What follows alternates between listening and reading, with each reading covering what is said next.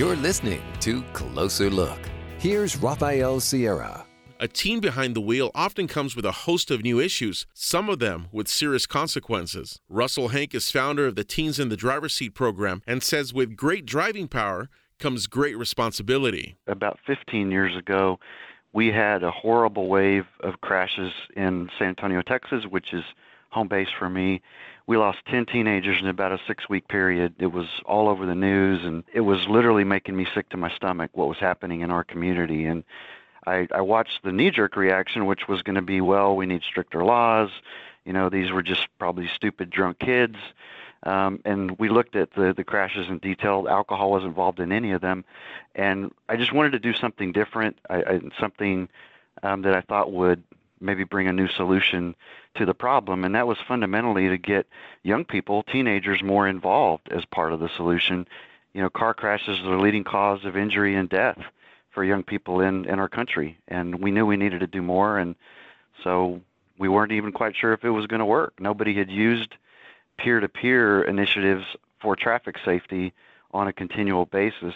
The other thing we tried to do was set out to cover all of the risks. Uh, we knew that it just wasn't alcohol, it just wasn't seatbelts. You know, nighttime driving, fatigued driving is one that doesn't get a lot of attention. Um, speeding, uh, young males in particular. We wanted to do something that was a little different. It was really peer to peer and helping create a safety culture and empowering and incentivizing the young people to make a difference in their community and really have each other's backs out there in the car when there's not an adult around and bad decisions get made to be there at that decision point and do more to protect each other. How does the program actually work? Well, what we do, we reach out for student based organizations, uh, Student Council, um, FCCLA, National Honor Society, a lot of these student based groups. Um, we have a resource kit that we provide to the student team and the school that they can leverage to do outreach, you know, during lunchtime at school, uh, putting posters, playing videos uh, during the school day, and even out at sporting events in the community.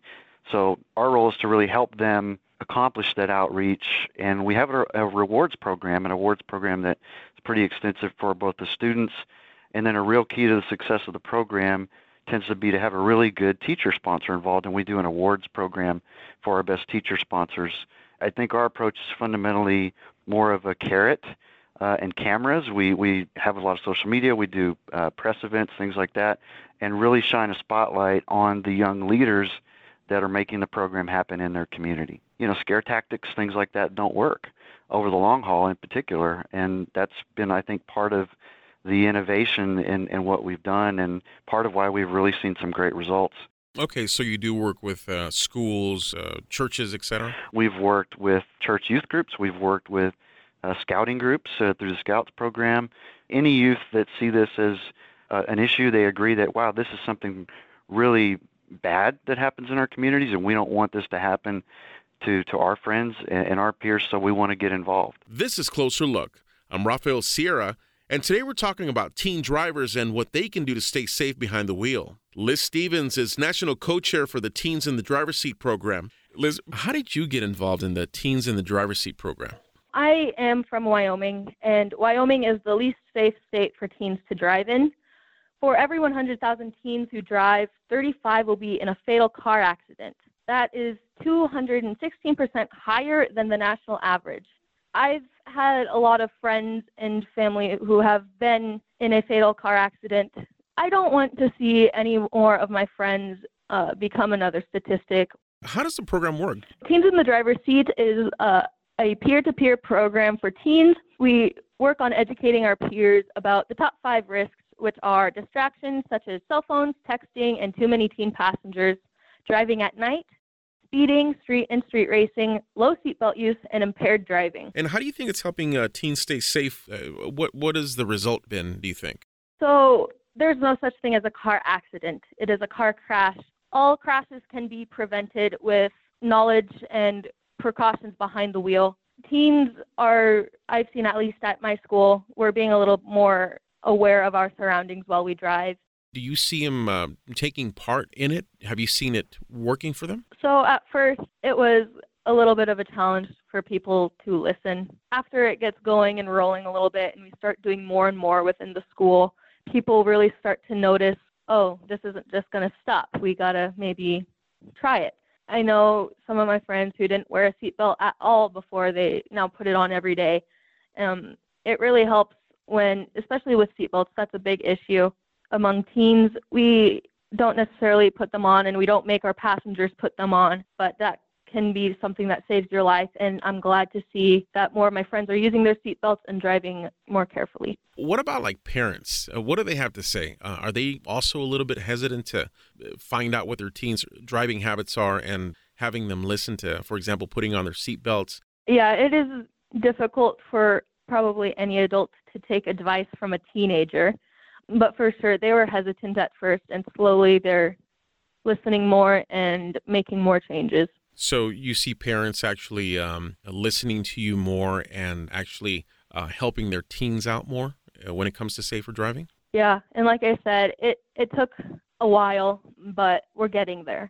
Liz, on a personal level, how do you think the program has changed your life? So I am still a pretty new driver. Knowing these risks, I am very cautious, especially with like driving at night and I don't speed. I always wear my seatbelt.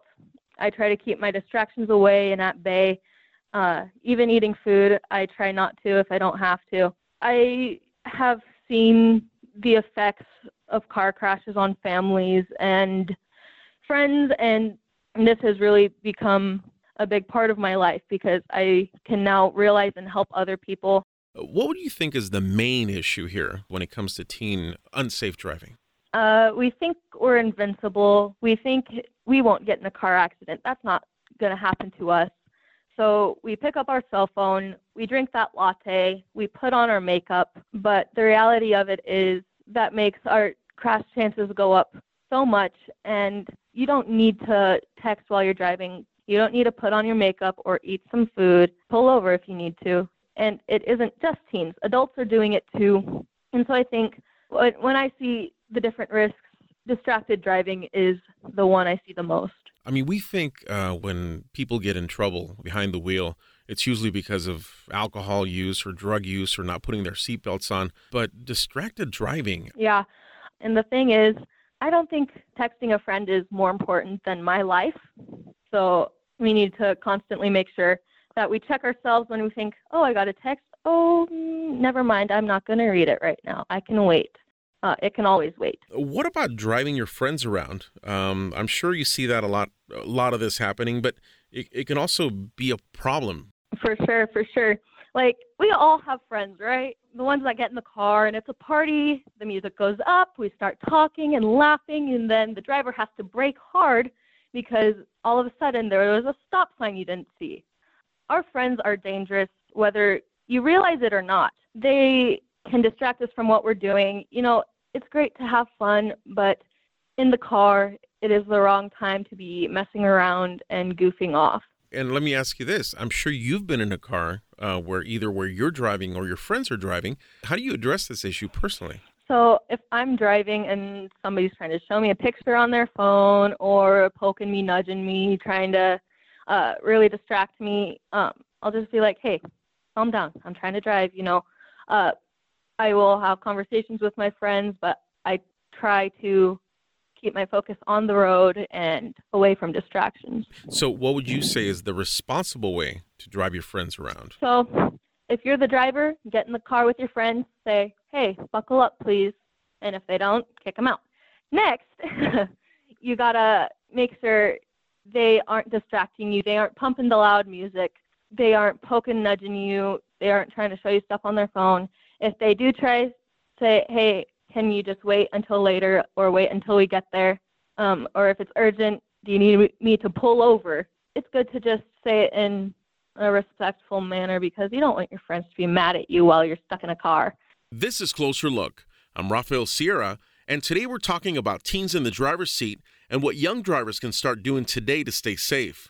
And Russell, what do you think are the best solutions to help teens stay safe while driving? First of all, is there a real need to consider raising the driver's age? We've heard a lot about that. I, I think there's no question that if we were able to raise the, the lower limit of, of age, that we would probably see some positive results. You know, from the science side, what we know is that the human brain is not fully developed until the age of 25. Uh, particularly, the prefrontal cortex is the last part of the brain to develop, and that's where our executive decision making takes place. If we were able to, as an example, raise it to 18, it, they're that much further along um, to their literally their physical development and, and ability to make good decisions. It's just, but in our culture, and, and I think it's part of the just crazy lives we live in the United States, everybody's in a rush.